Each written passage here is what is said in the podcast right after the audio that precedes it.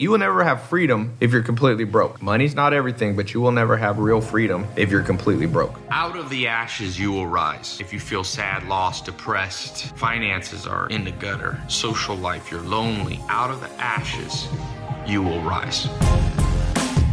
Here in my garage, invest in yourself. Always be curious. Don't be a cynic. Sleeping on a couch in a mobile home with only $47 in my bank account when everything's burnt to the ground, when you're sad, lost, and depressed, and everything's at rock bottom, you get to rebuild the exact and precise way you want the damn thing rebuilt. Health, wealth, love, happiness, each of these four goals. In case you missed the last episode, make sure you go back and check it out. Here's what went down. He said, if somebody's a jerk, I don't care how much money they have. Get out. Coming up today, It's kind of like their personality style is Chinese, and you're trying to speak to them in English, and they will run from you.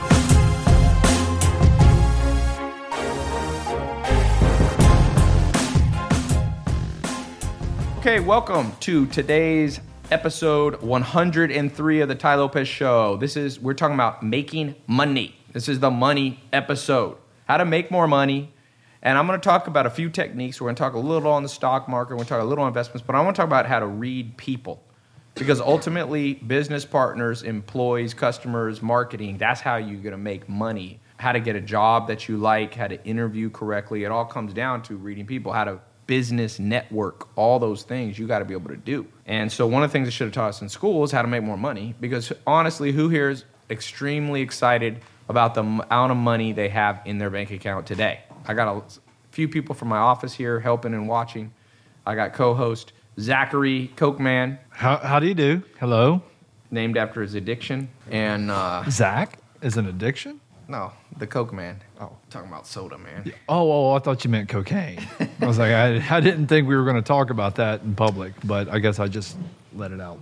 Any man who wears sunglasses in a dark room, like a movie like last night, Prescription sunglasses that's even worse. so that I can see who I'm talking with. I know who's speaking to me. And Yeah. Yeah, is there any? I'm going to, I got a little food coming here because um been going for two hours. This is oh, in that case, I'm going to get my water back. So when Zach when Zach talks, I might eat a little bit. Okay, we don't have any like little snack things because that's a full on meal. I might sound bizarre to eat. okay, let us begin. Somebody said, "Never trust a French man who doesn't drink wine." Hmm. I don't know if that's a good way to make more money, but who here? Let's just do an honest poll. We're going. We're live here. We've been live for the last two hours. We're on the third hour. We're probably going to have at least 100 to 400,000 people watch this live. It's hard to know because we're on Insta, Facebook, YouTube, and Twitter. But for all of you watching later or listening later, my question is let's just do it. Who here either say yes or no? Yes, you got plenty of money, is exactly the amount, basically, realistically, you've wanted in your bank account. No is heck no. I had way better expectations for where I'd be. Someone said no, no, no, no, no, no, no. So far, I haven't seen a yes. Man, somebody wrote nah. They don't take instructions well. Yes, I found one, two, no, three yeses. Maybe is not allowed. You either are or you aren't satisfied. You're not maybe satisfied. No, no. Negative, kinda. Are you serious? Heck to the no. Somebody made it exponential. They they did, the they did math. Heck to the no to the third power. Okay. What they should, should have taught us in school about making more money, let's start with element number one of making money. And there's so many different elements you can talk about making money, you know, how to start your own business, how to get investors, an idea, how to experiment, how to scale a business, how to do the marketing. But let's let's start with who here in the last 30 days has sat down and gotten solid advice on making more money from somebody who makes more than 10 million bucks a year. One on one, sat down, not just a conversation about the Knicks or the Lakers. Raise your hand. Not me, not me, not me. Nope, nope, nope, nope. So here's a question for you. And everybody listening, just ask yourself this is a very important question to answer for yourself. If you had a choice You get a check for $1 million deposited in your bank account today, or you get to spend one year side by side apprenticing or interning with Mark Zuckerberg. Which would you choose? A million bucks, that's a lot of money after taxes. You don't got to pay any taxes. They put a million in there, or you get to learn from your favorite billionaire. It could be Bill Gates, it could be Mark, it could be Steve Jobs when he was still alive. You have a time machine. Somebody said both. Uh, you violate the rules, you get none. So why don't you get the million? Somebody said, and then go to Mark Zuckerberg. But Mark, that's not a lot to Mark Zuckerberg. You can't go to him and say, "I got a million. Will you help me?" Oh, intern? No, but Mark Zuckerberg doesn't offer any internships. Trust me. I mean, he does at Facebook, but you don't work with Mark Zuckerberg. You're in the mailroom in office 4,000, 2.8 miles from his office. So it's an interesting question because here's the deal. The reason it's important is I meet a lot of people that say they want to learn from somebody, but they don't. Inv- they wouldn't be willing to invest any money or time really in doing it. They wouldn't really be able to give up or sacrifice. One of the questions you have to ask yourself is how many hours per week you spend around somebody who's 20 years ahead of you financially, not age wise. They might be younger than you. They might be the same age. They might be older, but they're 20 years ahead from where you are today or where you want to be financially. Let's say in 20 years you want to have $10 million or $1 million or 100,000 in your bank account, whatever the number is. Did you spend, and so I want you guys to put in here as an interesting poll. We got tens of thousands of people, 100,000 people watching this live. How many people spent more than one hour one on one with somebody who's where you want to be in 20 years? I'm not talking about someone doing a little better than you. Somebody said, with my dad. Is your dad where you want to be 20 years from now financially? Is he already there? Somebody said they spent 72 hours. Somebody said Elon Musk. Have you spent time with Elon Musk this week? Banu Gatsby said, I have no friends. I probably shouldn't laugh because maybe he's serious, but I thought you might be joking. Should I laugh, Zach? I, I was actually reading. I was Zach is reading. I stopped listening to you about 45 minutes ago. Zach's sick of this. He's heard it all before. My dad is a longshoreman, 160 grand a year. So is that your goal? 20 years from now, you're making 160 grand a year. If so, and he's and in the way you want to make it. So do you want to be a longshoreman? Then it sounds like the right person. If you want to be something else, you know, mm, no. Somebody said they spent time on video, watching videos of people. That's better than nothing. But you can see from this thought process one of the reasons everybody you meet is broke because you broke and you hang out with broke people. It's kind of like uh, in 2012, I had made this goal. I wanted to get a six pack, like really lean. And I was trying all these techniques and it wasn't working. You know, I was getting leaner, but I wasn't where I wanted to be. And then um, this is at my other house in Hollywood. I, up in the hills, they use it for photo shoots. So this photographer, famous photographer, contacted me. Said, Tai, I got the number one Guess model in the world. She wants to come shoot because you got a view of 35 miles of LA. It's it's a really cool. I did if you saw my Snapchat on Fourth of July, you probably saw it. So I said, sure, you guys can come. So the photographer shows up, shows up with this really famous model girl. Who one thing I learned, one thing you'll learn about models, some models look better on the camera and not in person. This is one of them. She was very beautiful. When I looked on the camera, I get that a lot, by the way. you got that. you- Zach, do you look better in person? Pe- no, when people meet me in person, they're like, "Oh God." Oh, I thought you said they you look better. Oh, I thought you were saying that look people that. look worse in person. Sometimes This is a new look, the oil pad look. Um, yeah, point it at Zach once in a while when he's when he's talking. So is that one of your Tinder strategies? No, I, I thought you said people end up looking worse in person. They don't look as good on camera. So which are you? And I'm saying that happens to me a lot. I show up and people go, "Oh God," So qu- is that because because I look worse in you, person. do you I put a Tinder picture that's like your very best picture ever? Uh, a few of them. Are you that guy that doesn't do the honest recent No, one? no, I got some of me Zach got a- scratching my butt, no, you don't. picking my nose. Zach got a 1997 picture of him on Tinder. yeah, yeah, I'm 23. Um, anyway, but you could see the problem. And even the school system doesn't solve this problem because even though there's a lot of great school teachers, they didn't make money, and even most professors. Anyway, so going back to this photo shoot, they show up. It was a whole bunch of models. And then this guy came, they needed one male model. So this guy named, he's still a friend of mine. His name's Janelle. and uh, he's now one of the top male models in the world. He moved to New York. He's with, I think he's with Ford now. One of the high paid guys out there, I think. And so I was like, I'm gonna apply this principle of making money to other areas of my life, getting a six pack. This guy, if you know how what it is to be a male model, is if you ever seen Zoolander, you understand these guys are in great shape because they get paid, and you always look fatter on on camera, so they stay super lean. So this dude was he had exactly the six pack that I wanted, and so we just became friends. And I started to observe. We'd go out to eat, we go to movies, and I started being like, this dude eats perfectly. And so it was an encouragement, and I started eating like him. Sure enough, three months later, I got the leanest that I think I've ever been in my life. Because success rubs off on you. And you got to remember that. Success rubs off. And so when you think about your life, you got to ask yourself financially, who's rubbing off on you? And almost always, every person that I meet that doesn't like their financial situation, when I ask them that simple question, I don't care if you're already making 100 grand. If your goal is to make a million dollars a year, then how often are you hanging out with millionaires? And if you're already making a million, people making 10 million, whatever your number is, your goal might not even be 100 grand. You might be a teenager watching this, you just want to make $50,000 a year. You, there's something called osmosis in science.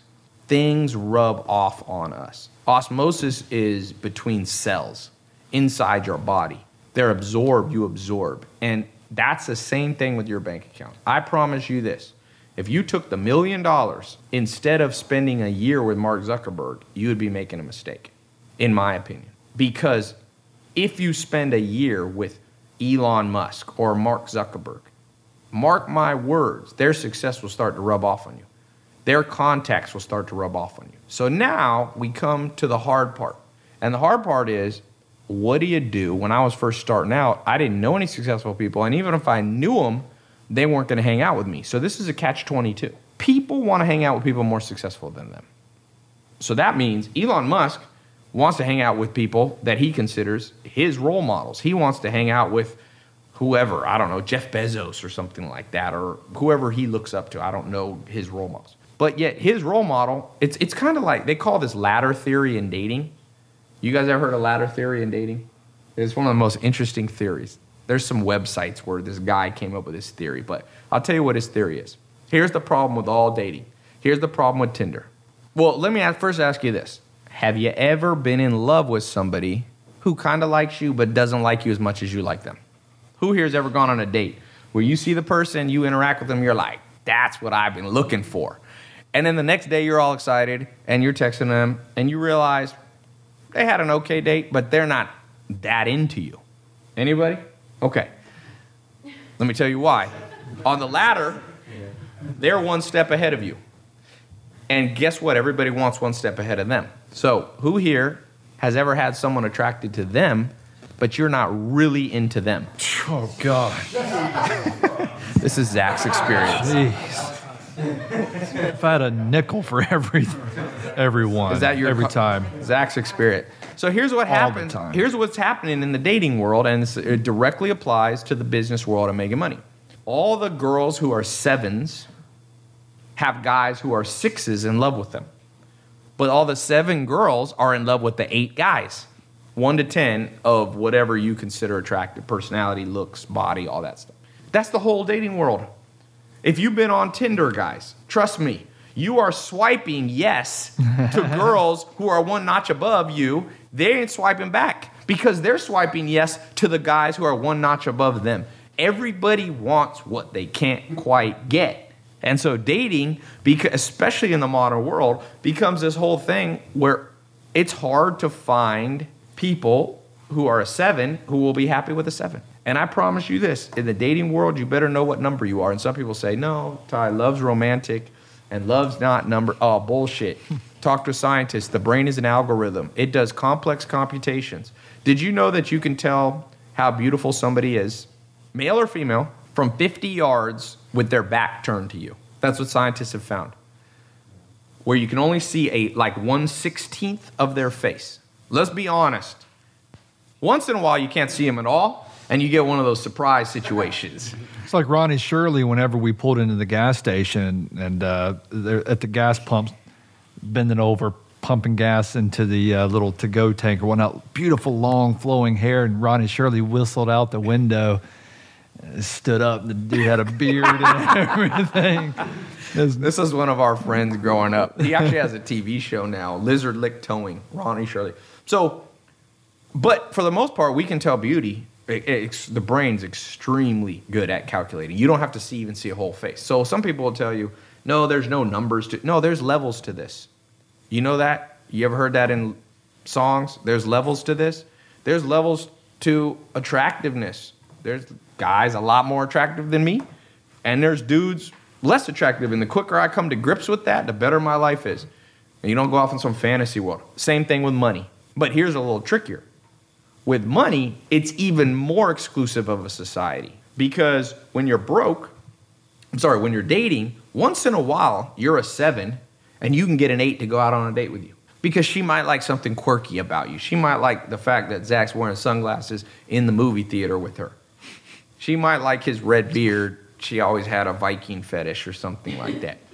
But when it comes to business, it's much more cut and dry. There's not that often that Elon Musk is like, well, you know what? I want to hang out with an idiot. It just it doesn't happen that much. He wants to hang out with people who are intriguing. I know. I've had very fascinating one-on-one conversations with Elon Musk. I thought you were going to say, I know, he's hung out with me. No, I was gonna say, and he didn't want to hang out with me. No, I didn't. But there's levels to this. So my question to you, and I guess what I'm talking about in today's podcast, is what do you got to do to convince somebody when you're a one financially, and they're a ten to want to spend time with you? Somebody said, "Tai, I don't date anymore." Well, that's not a good solution. If you want more money in your bank account, you need money making techniques to rub off on your brain through mental osmosis.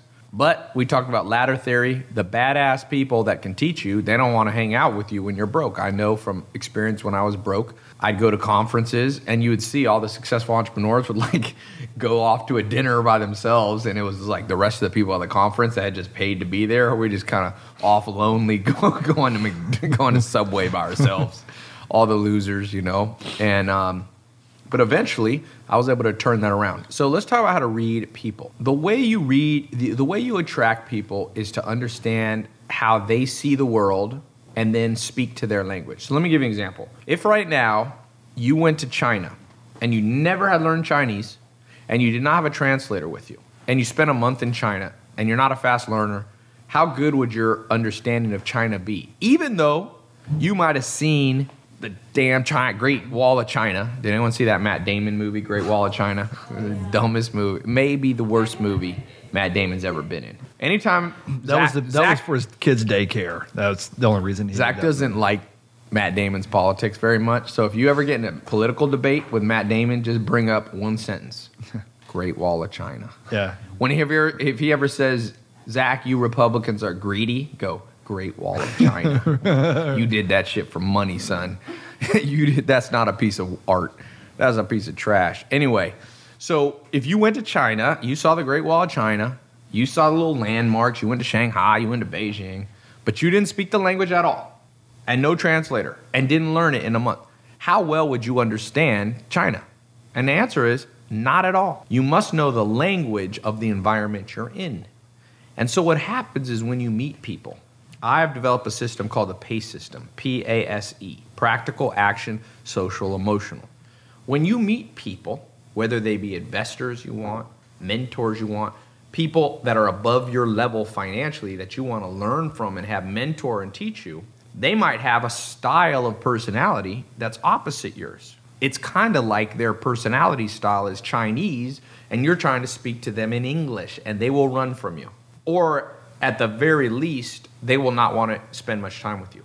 But, and I've seen this over and over, when I go to foreign countries, I learn at least one sentence because people's faces change totally. If you go to Norway or Sweden or, or England, Zach learns a language in English. England, he learns what, what do you say? I study before every every time. I What do you say there. when you go to England? You, you have a little English saying that you say.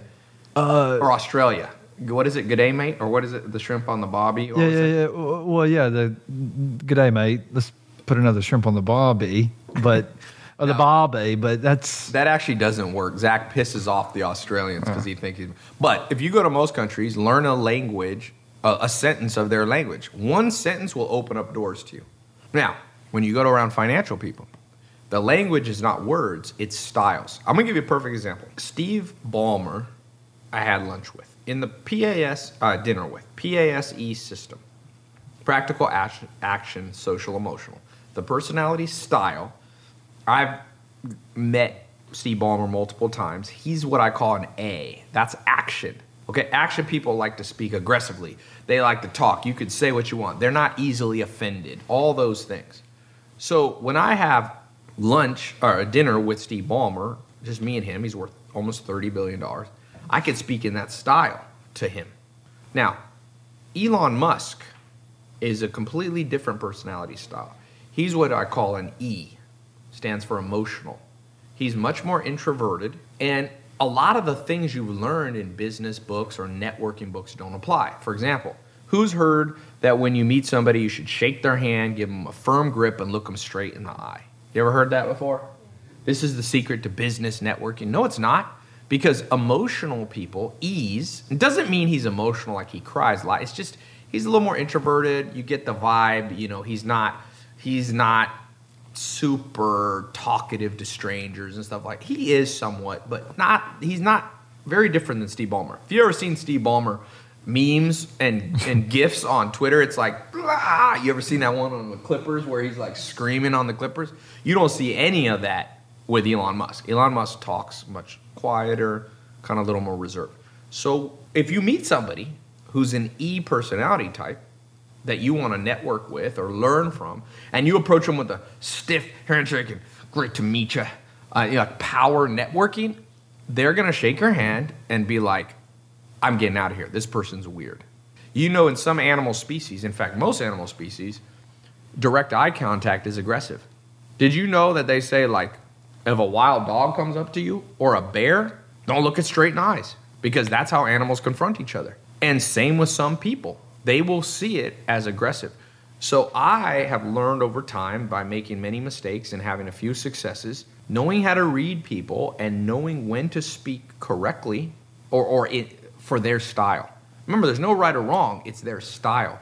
Because if you're in China, you got to speak Chinese. And when you're speaking to an, an E person, you got to speak like an E. And when you speak to an A person, you got to speak like an A. And this is the most powerful technique I've ever seen. And when I do it right, I've never seen it fail. I've never seen it fail. So this brings us to the question how do you read the person to know what personality style? And that's a long conversation. I don't even know if I have time in this freaking podcast episode to talk about it. But by the way, how long does Facebook Live go? Can you Google it? Facebook Live. But I'm, I'm going to give you guys some fundamentals here. This is a pretty good little protein shake. Most people don't get enough protein shakes. Uh, protein. is that your uh, Pepto Bismol special? Yeah, that's my Pepto. Bismol. This is strawberries, Zach. Tomato, Zach tomato. eats so little fruit that when he sees strawberry shake, he goes, "That must be Pepto Bismol." That's why you need Pepto Bismol because you don't have enough fiber. Oh, okay, so we're good. Okay, most people ain't getting enough protein. You should get. It depends. There's huge arguments. Somebody, some vegan was trying to say, or somebody was saying in a vegan book, they said you only need seven percent of your diet to be protein. Hmm.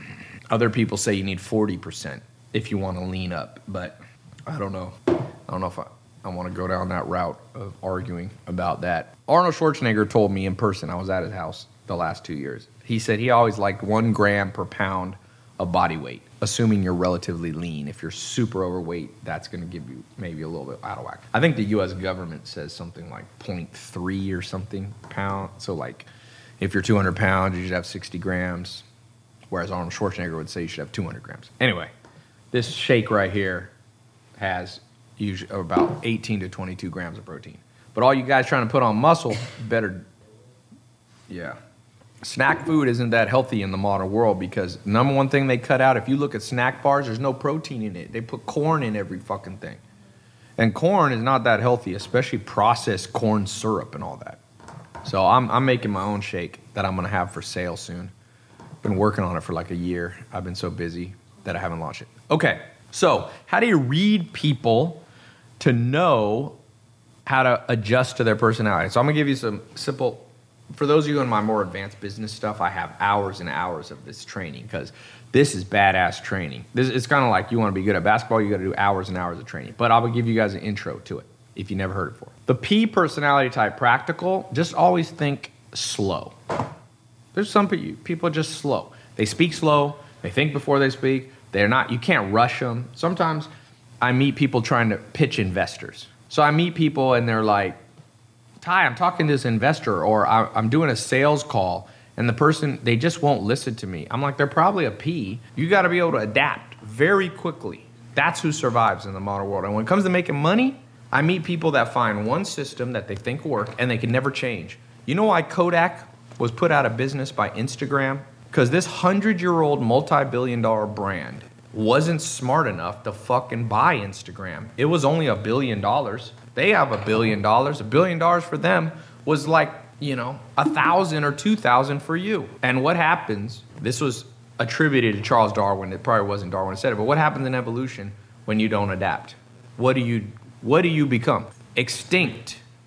And see, no matter, I don't care any government program, I don't care if your mom loves you and she pats you on your head anytime you make a mistake, you will go extinct financially if you're not willing to change with the times. It happened to True Religion, went bankrupt this week. True Religion, a billion dollar brand, gone, gone. Another company went bankrupt, American Apparel. American Apparel is no longer owned by an American company. It got bought for $60 million by a Canadian company, bankrupt, then sold to a non American company. Why? They weren't adaptable to change. They had issues with the CEO. They, they in fact, is American Apparel did the opposite. Everything was going great. When everything's going great, then don't change. They were killing it. They grew from 600 million in revenue, 900 million. They're one of, everybody knows American Apparel. Every person, especially women, it was a big brand for women who do most of the shopping. So you want to be big with women. If you got a choice between being big with women and big with men, 60 million they sold for at one point. And this is a sad story. I say this with no happiness. The founder was at one point worth 600 million dollars. At the end he was he said he was sleeping on a couch on a friend's house in Los Angeles. He lives right here. Because that company over adapted. So there's a time when you want to adapt and time when you not want to adapt. Going back to reading people, sometimes you, let's say your natural style is practical and their style is practical, P, then you don't have to adapt. You can just be yourself. So that's the time where you be yourself. American Apparel was an example of a brand that had brilliant marketing. I don't know if you've ever seen American Apparel billboards, but they had these ultra sexy ones. I know because a guy I know was the head of marketing and then he quit and that company disappeared. They should have gone. He lives in Texas. They should have gone to him and said, "We'll pay you 10 million bucks a year to not quit." But they were cocky. When everything's going well, don't change the team. It's like the Golden State Warriors this year. They just won the NBA Finals. They're trying to keep everybody. They're keeping Durant. They're keeping Thompson. They just signed Iguodala. If anything, they're adding more weapons. They're not getting rid of any of them. Some of these teams are stupid out there. Some of these owners and stuff. When you got a formula that wins, don't adapt. But when you're not doing well, adapt very quickly. So for those of you financially not doing well, I can tell you when I wasn't doing well financially, it's because I was stuck in my ways. I was stubborn, and I wouldn't get with the times and change up what I'm doing. And so the second you become adaptable with reading people, all of a sudden people want to start being around you. You know what I'm saying? They want to be around you. Somebody said, Tai, you should invest in my logistics company.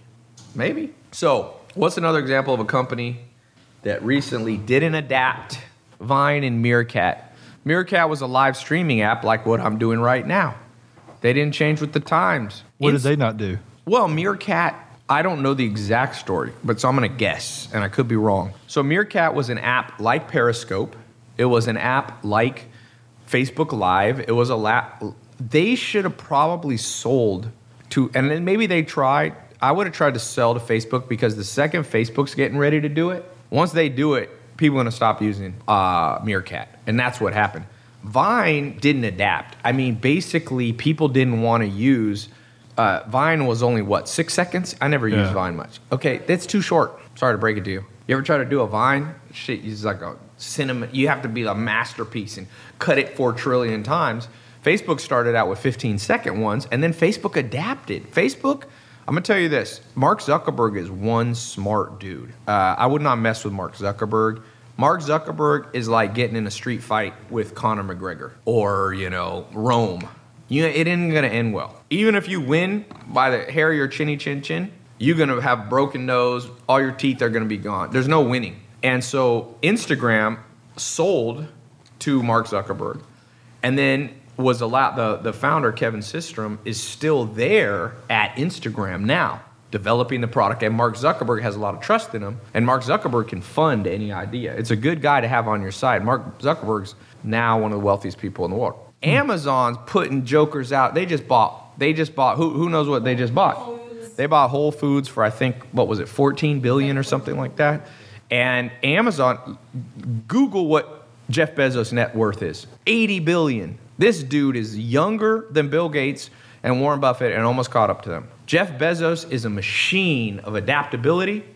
I mean, this guy is even worse to compete with than Mark Zuckerberg.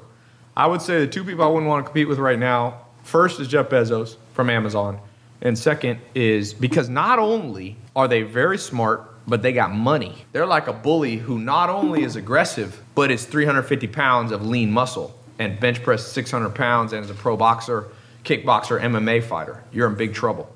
Now, let's go back to our original thing. We're talking about how this applies to you personally. Well, it applies to you personally because you need to get around people, maybe not Jeff Bezos, he's going to be hard to reach. Maybe not Mark Zuckerberg, but you need some mentors in your life and you got to be putting in the time to find them. Mark Zuckerberg, you, who knows one of the defining moments for Mark Zuckerberg? What happened? Because Facebook, if you know the story, started really, I think, around 04. Yeah, so they were at Harvard. That was a defining moment. He basically launched it to get girls. They thought, I mean, that's one of the theories. I think Mark Zuckerberg denies that, but he's married. He probably got to deny that. Come on, tell his wife he built his business. so I, I don't know the exacts. It's hard to know. There's a lot of rumors, but I will tell you what we do know. There was a point, I think it was between 2004 and 2008, when he launched it. 2008 is when Facebook really took over. It's when they launched their advertising platform. They started to monetize. I know I was one of the first people fortunate enough to be monetizing Facebook and doing Facebook ads back in 2008, 2009. What happened in between? And they had a crisis. Facebook was by no means going to become the company that now has 2 billion customers. They have 2 billion registered uh, users on it. That's almost, do the math on that. That's basically a little under one over one out of three people in the world are growing uh, are, are on Facebook, and he reached a crisis that he didn't before all that success. What did Mark Zuckerberg do? Who knows? Someone said bought Instagram. No, that was like in 2013 or something. So he said met with Sean Parker. That's a correct answer. He also met with a decent businessman named Steve Jobs, the founder of Amazon, which is the number one company in the world. Steve Jobs, the founder of Amazon, you said. Of Apple. Thank you. Oh, okay. So the founder of Facebook was lost. He was a young guy in his 20s.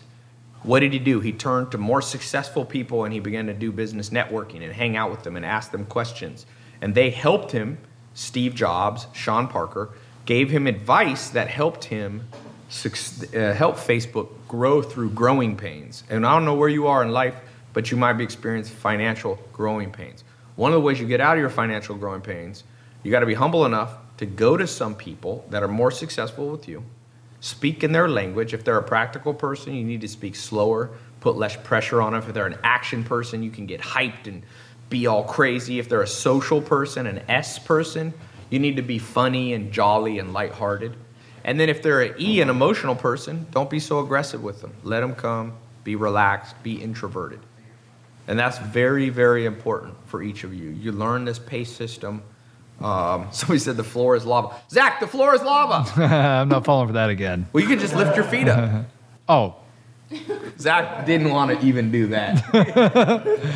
Zach, is, is your mom here? Hello. We've been telling Zach stories. Zach's mom is here. what? Here to make sure I, I stop doing what I was doing on the first two podcasts. Zach stopped swearing. I'm gonna get yelled at tonight. Zach's mom's visiting. Here's my. She comes to visit, and I. This is get... Zach's effect on his mom. His mom's most common phrase is Zach. You're representing the family. Does Zach always represent the family correctly? No. No. Oh, Zach, you need a family mentor, man. Okay. Um, somebody said that is so funny. Let's take some questions. That's why I want to talk about the PASE. Let's take some questions. We'll start with the room. If anybody has questions on reading people or just in general, making more money, get money in your bank account. Money's not everything, but you will never be financial. You will never have freedom if you're completely broke. Money's not everything, but you will never have real freedom if you're completely broke. It just doesn't work that way. If you look at the causes of slavery and poverty and things like this, part of it it removes freedom from people, which creates a perpetu- a self-perpetuating cycle. We're wrapping up, and I'm taking questions from the live audience here, and I'm taking que- questions from you. This is the making money session.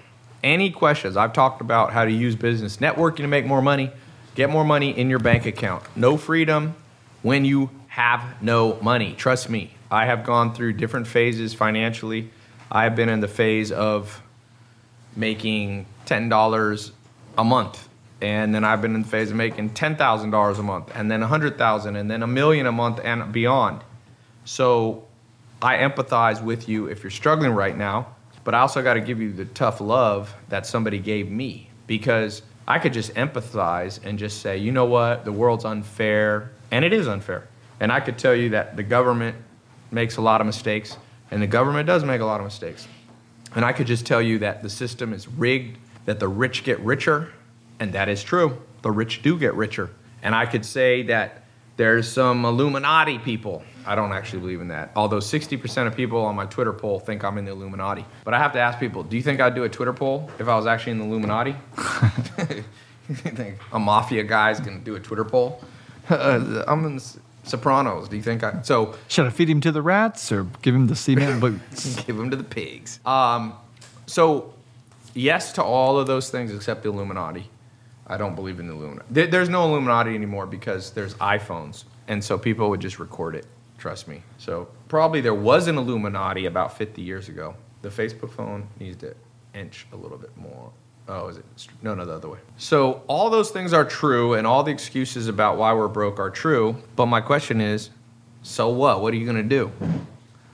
You think you, the government's going to change over? You think politicians are going to suddenly become people who care about you? They haven't really cared about us ever. Maybe George Washington or something, Abraham Lincoln.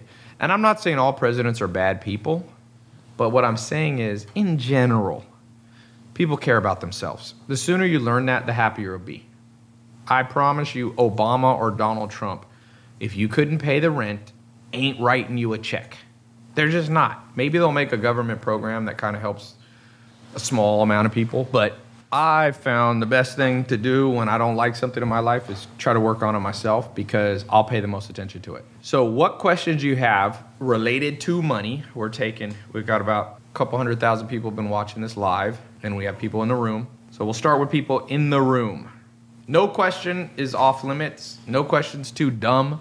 Try to stay on the subject of money, but uh, we never go where the we never know where these sessions might go. First question: Grab the mic, introduce yourself, what you do. These some of these are employees who work for me. Some aren't back there, but yes, introduce yourself. All right, my name is Kyle. I work in uh, customer support and uh, Oh, hold Put the it mic real close to your mouth. Yeah. Kyle. and I work in customer support. um, my question is, how beneficial has the rule of thirds been um, in both your personal and business development life, So the question is as far as money and the rule and of 33%. This if you've seen my TEDx talk, I gave a TEDx talk and I basically say you should spend 33% of your time around people below your level of success, 33% of 33% of the time around people on your level and 33% of the time around people more successful than you. And that is kind of what I was talking about today about reading people. The hardest 33% is people above your level, and that is probably the number one thing that people don't do or learn. So I would say it's 50% of the cause of whatever success I've had. Some people are a lot more successful than me, and some are less. So at least 50% of it comes from other people giving you their insight. Good question. Next question. We can bounce around and have to go in order. And then I'll take some here on live too. If you see any good questions, let me know. Uh, hi, this is Brian. I'm also part of the marketing team. Um, I would just have a general question on how to manage money better. Like, what are like your three top tips on managing money? Three top tips practically on managing money. Money handling tips, money making, just practical stuff. So I'd say the first thing is set up some kind of automated withdrawals from your bank account into another bank that you can't get uh, access to very easily. So let's say you have Bank of America or whatever. Go to Chase, open up a bank, and then set a bank account, a savings account. Burn the debit card that they give you. Burn the credit card, and don't make an online login. Why? Because then it's a pain in the butt to go get that money. You got to go to the bank. Then just start with whatever you can, auto drafting out of your main bank account. Ten, even ten bucks a month. At least it's the mental habit that's being formed, you're changing the neural pathways in your brain. You set up this auto withdrawal out of your main, let's say Bank of America is your main one. You take 10 bucks a month or 100 bucks or 1000 bucks. You send it over to this other bank account that you can't get freaking access to. And that of course you could theoretically go to the bank and walk in in person and some people will do that, but at least you're getting in the habit of forcing some savings. On that note, you asked for three tips. That was number one. Number two tip that I would say is create even more forced savings. So another type of forced savings is buying something. Okay? That could be a house, that could be a car. I don't care if it just something you're obligated to do um, that's building value. So you can buy a house. A lot of people don't realize how easy it is to buy a small house nowadays. Now, I'm not guaranteeing you this is going to make you rich because it's not. Buying one little house, but it's going to teach you some things. You can buy a house in most places, even Los Angeles County, if you go outside the main city and you go out to Riverside or you go out to, if you're in San Diego, you go out to Temecula, you can get starter houses for 100 to 200, let's say 200 grand, which sounds like a lot, but the bank will give you money for it. And there's a lot of, depending on your situation, there's sometimes government assistance in the form of special loans for first time house buyer, meaning you don't have to have the best credit and sometimes you hardly have to put any money down. Like, you know, sometimes zero. It used to be easier to do this, but you can still do it. For especially, you can't do this if you try to buy a hundred homes because investment properties, banks lend money differently. You usually have to put a big deposit down or you have to get private investors. But buy something that for because a home, even though it won't make you rich, is a great force saving program. Okay? You could do it with a car too. Cars don't hold value as much generally unless they're collector, but they help you build your credit. And so you get a car. You know that I saw downtown by the Laker game, you could get a car. There's a by the Staples Center, there was a car deal all last year. A hundred dollars a month. Man, a hundred bucks a month, you can get a job at McDonald's and afford that. And cars, the only thing different about cars versus houses, with cars, you don't need such great credit because they'll repossess the car if you don't. So they got their they have their basic what you call surety. They have they're sure they're going to get some value back because they'll take the car back. So I, I think for savings, because a lot of people will tell you don't ever go in debt. Well, that's not true. A lot of people have, you just have to have smart debt. There's dumb debt and smart debt. And Sam Walton, the richest man of our time, 160 billion dollars. He's dead now, but he's richer than Bill Gates. He's richer than uh, Mark Zuckerberg. He's richer than Jeff Bezos from Amazon. He was in debt till he was 60, but it, but he used the debt to build buildings. He built one Walmart, then he went to a bank, borrowed, and it forced him to not spend the money on stupid stuff. He was investing it in things that had potential to make him more money. So I think that people, you know, if you're making $2,000 a month, buy a house, buy a small house. Now, maybe on that note, let's say number three, how do you make an investment like that? Because you could be scared. But here's the beautiful thing about houses now get some roommates, buy a three bedroom house. You live in one room and rent it out for 200 bucks a month. If you do no contract rentals, just do a background check on the people. You can do background checks. Make sure you ain't getting somebody who's going to murder you or something like that in your house. But you just do a simple background check. There's companies that do it online. There's people that will even do it for you. You buy a house for in some parts of the country, like Las Vegas, you you could buy a house for 30 grand at one point, 50 grand. If you live in Iowa, you can buy houses for 50 grand. buy it. You get a lot of tax incentives in the US tax code. Legally, the IRS gives you lots of tax breaks for home ownership, especially a home you're going to live in. If you try to do investment stuff, some of this stuff doesn't apply, and that comes later.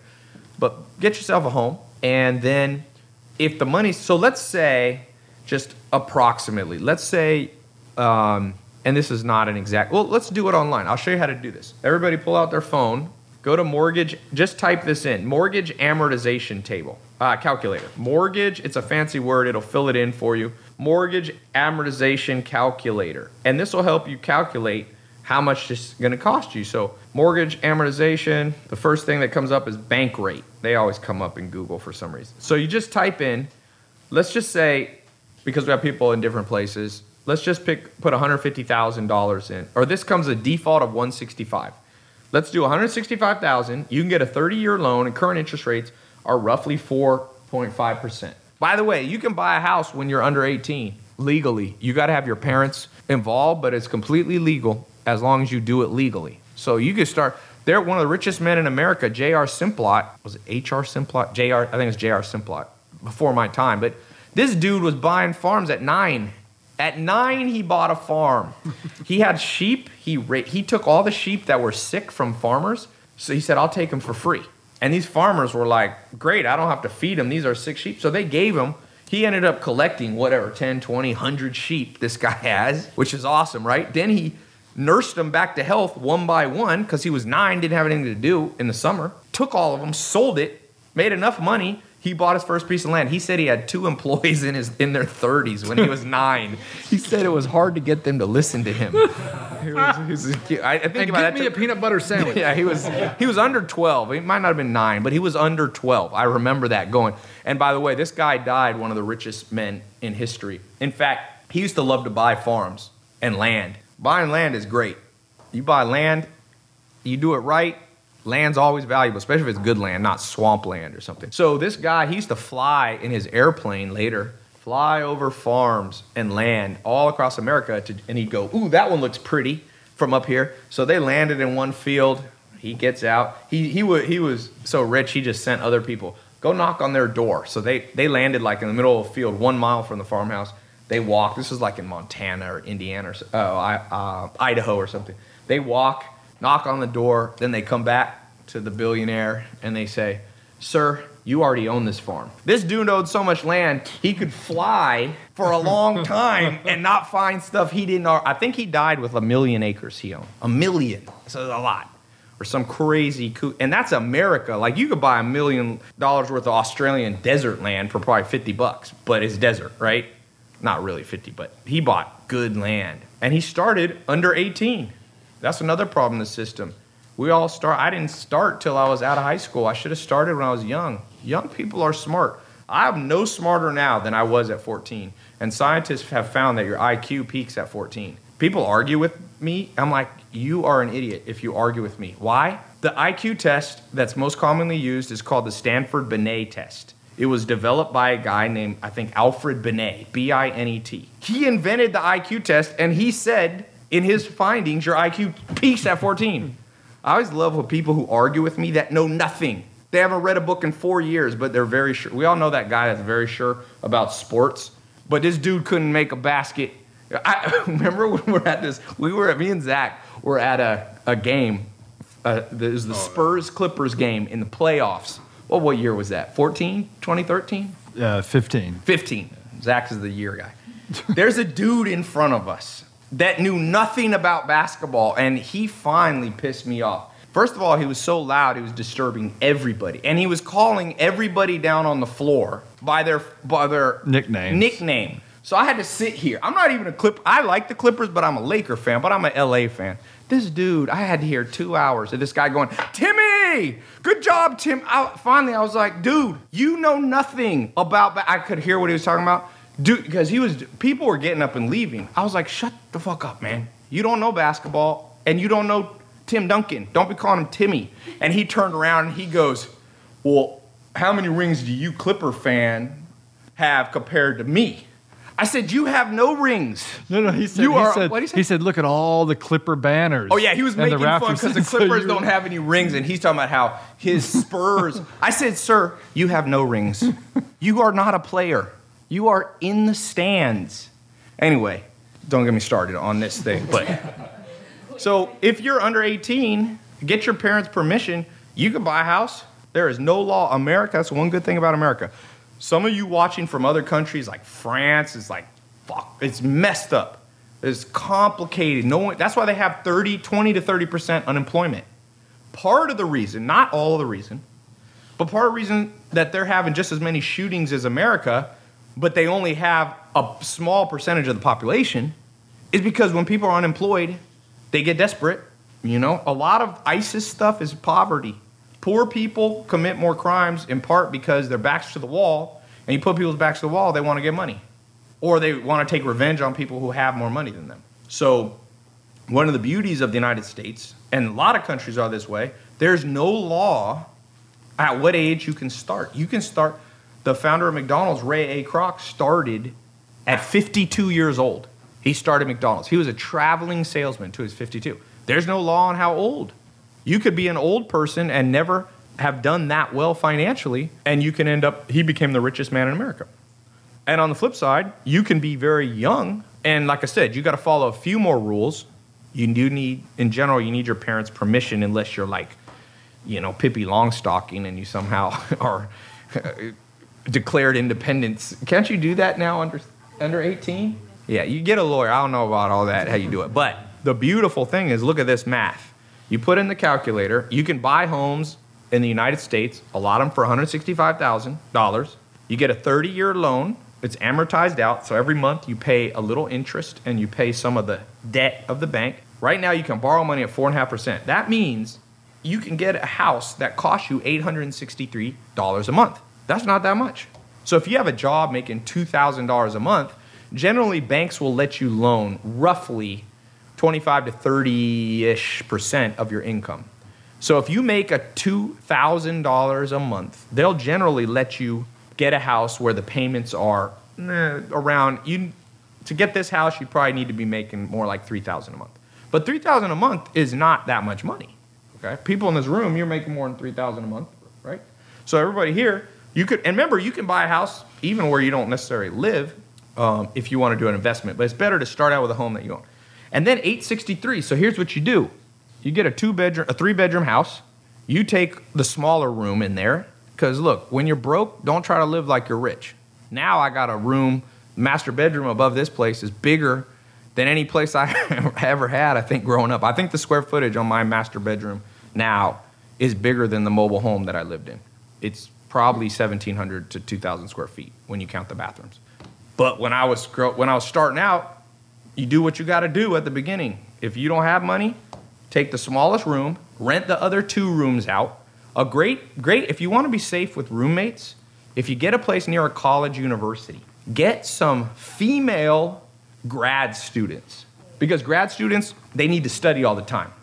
And get females, because let's face it, men are more crazy. When it, if I had to have a stranger in my house, I mean, there's some crazy women, don't get me wrong. But if I had to have a choice between Bubba and Betty that I never met sleeping next door to my room, you know, I'm taking Betty because I want to wake up and you got Bubba drinking with the axe murderer, you know, pose on top of your bed. I like So- where you're going with this. Get a house and then get two female roommates.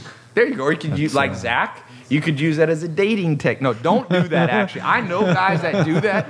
It's a horrible technique because don't mix your money with your dating. Get a good renter in there. So let's say a lot of people don't have good credit, so you could charge them, and or they're just staying for a temporary amount of time or even longer, and you could rent them a room for 400 bucks a month. Now, they two people in your place. That means you're paying $36 a month out of your own money for the house. Now, sometimes there'll be vacancies, so it doesn't quite. Sometimes I'm, I'm looking at a house that I can buy right now and I can rent it out and positive cash flow, make $5,000 a month profit. So that means people are paying the mortgage for me and I get an extra five grand. Now, that's harder to do, that's not as common. But with this right here, you can do this. And guess what? Here's an advantage it forces you, because you have some debt, to be responsible. It forces you to not be an idiot with your money when all your other friends are going and spending their money on stupid stuff. You're like, no, man, I got a house, I got an investment. And then here's what happens you, you smart with your money for a year or two, the bank starts raising your credit.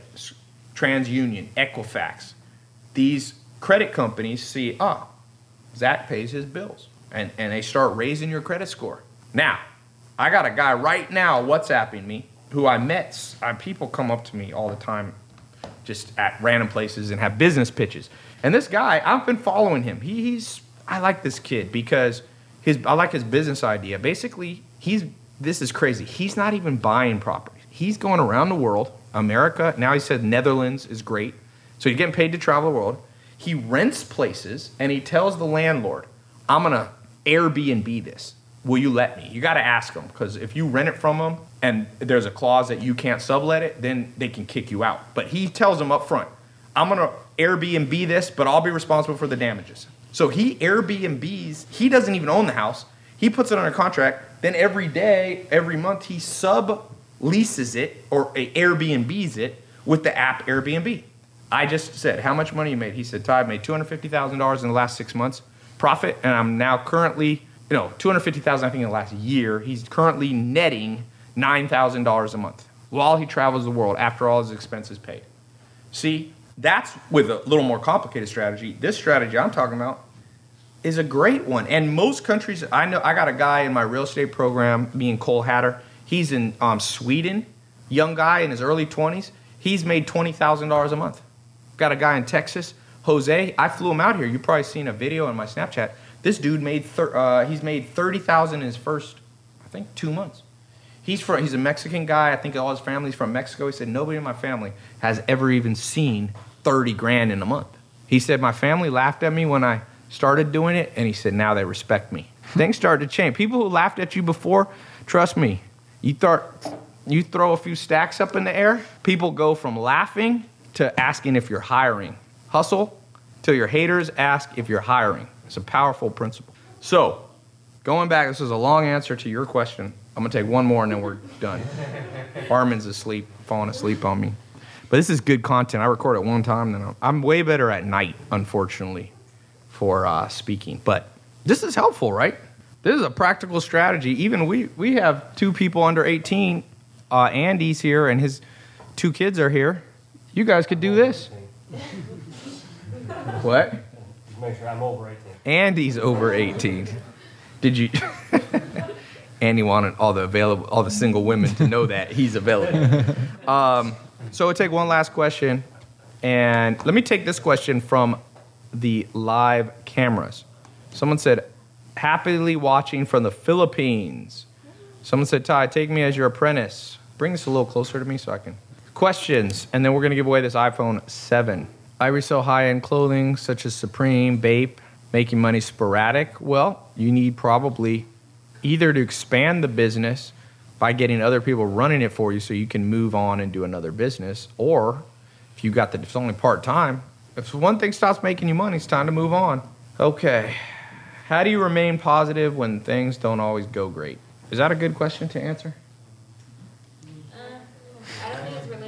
The person clearly doesn't have things going great, and now y'all all go. Uh, Well, the youngest person in the room, how old are you?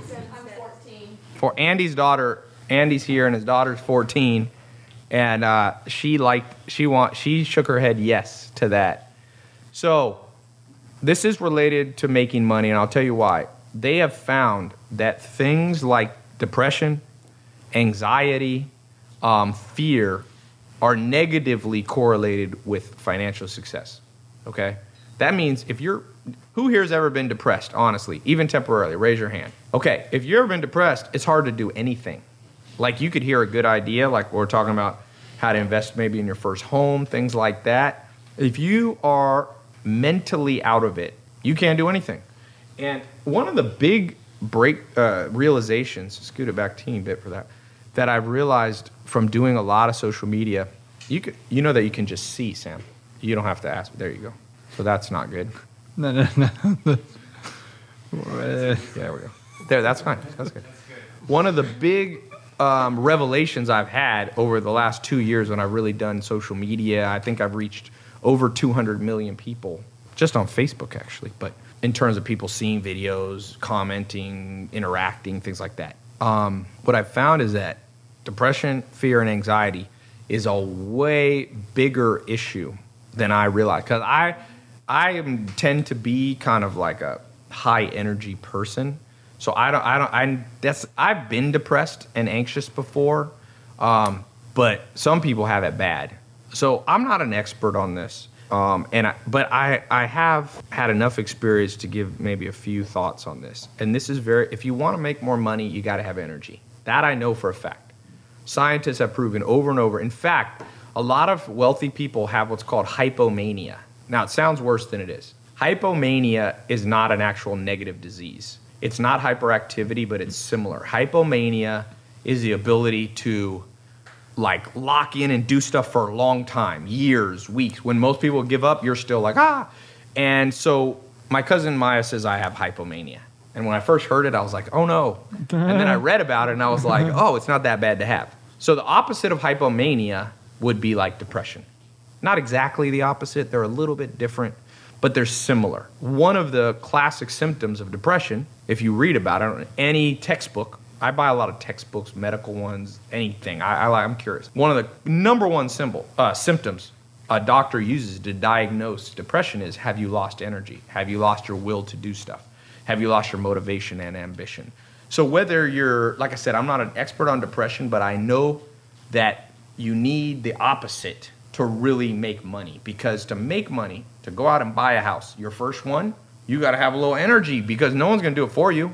So, you got to have the will one day to get out of bed and go, well, this sounds crazy, and none of my friends have done this, but I'm gonna be the first one and I'm gonna go do it. Well, okay. Or I'm gonna start my first business, right? If you're completely depressed, you're not going to do that very well. So sometimes depression is medical, meaning no amount of books, nothing I could say will fix it. Sometimes you need a doctor, and they got all kinds of complicated things they do nowadays that I, I know not of. Zach, you are saying, but but some class of people, some percentage of people, it's fixable. It goes away on its own. That's also in medical textbook. A good bit of depression goes away over time. And here's my advice: if you are depressed, Number one, it goes back to what I said before. Don't hang out with depressed friends. You notice in high schools, like goth people or like people who are kind of like depressed, that's kind of like the. They only hang out with goth and emo people or whatever. I'm like, no. Now, you could obviously have some, but if you're in a social circle that's only like you and you're not pushing yourself, you're not going to get the rewards. And so, what you got to do is say, all right, I'm kind of a depressive person. I'm going to have a few friends that are kind of like me, and I'm going to have a few friends that are the exact opposite, that are always bubbly. And here's what happens depressed people see always bubbly people, and they're like, oh, they're an idiot. They don't understand what I understand. Well, good. You want the people that don't understand your worldview because you don't always want to be around people who have the same worldview as you. I try to surround myself with super Republican people like Zach, super Trump lovers. Rome as you guys see, who's around here a lot, he hates Trump. I mean, I actually get scared sometimes Zach because Rome is big, 315 pounds, and I could see Zach saying his little things. And if it was, if Zach wasn't friends with Rome, you might see a man flying through the air. Rome's one of those dudes that could toss Zach. We could do one of those, you know, those midget tossing things. we could have a Zach tossing thing is it not right to say midget? Sorry, small person toss. I don't know what the hell it's called. Mexican midget. Person toss. shorter than me toss. Yes, um, it's a safe way. But I like to be around a variety of people. I have some friends that don't care about money at all. Um, you know, I lived with the Amish for two years. The Amish are very. They're not anti-money, but they are very Christian. So they think they're very much that money is the root of all evil kind of thing. Not exactly, but you don't talk about making money around Amish. They're much more around about family and other important things. And so the average Amish person probably makes 20 grand a year. And as you grow up, you're not necessarily encouraged that you need, no one talks about becoming a millionaire or anything like that. So we got two minutes left as we're wrapping up the Instagram.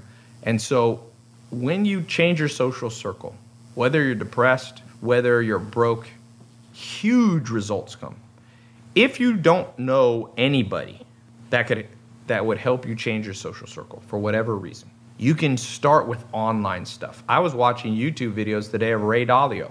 He's the 20 billion dollar man. I could watch free YouTube videos. I also hire people. I got paid trainers and consultants, whether it's for my body, for my brain, for my business, that I'm also spending money on.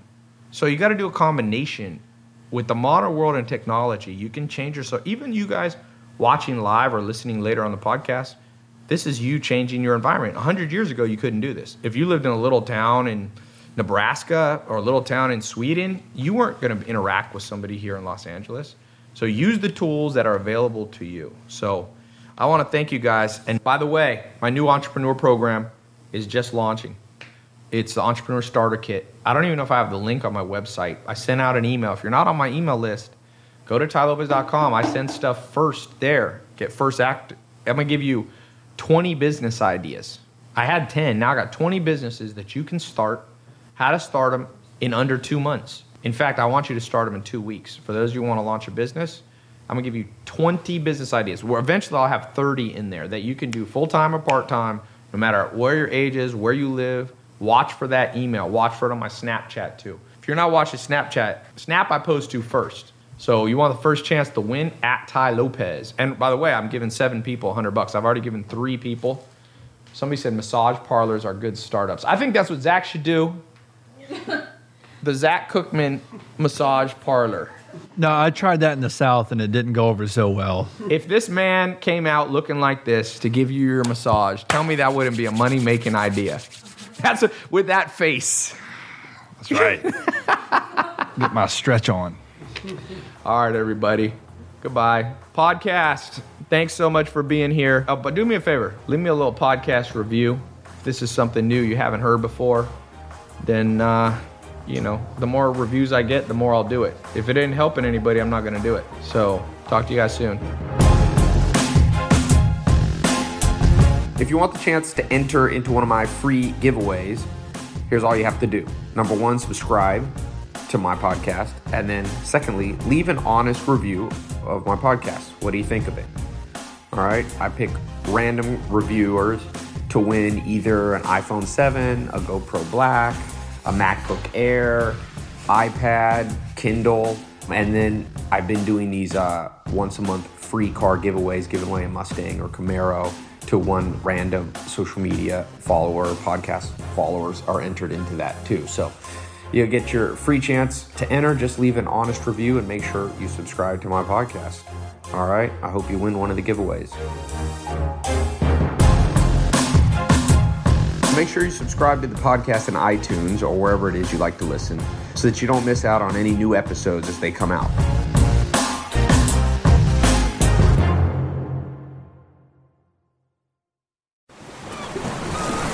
Ah, the beach. It's not just for screensavers and daydreams anymore. If you're ready for sand between your toes, the smell of the ocean, and sun on your back, now's the time to visit Ocean Isle Beach. The beach, accommodation, shopping, and restaurants are all open for business with your safety in mind. Visit OceanIsleStyle.com to book your Ocean Isle beach getaway today. That's OceanIsleStyle.com.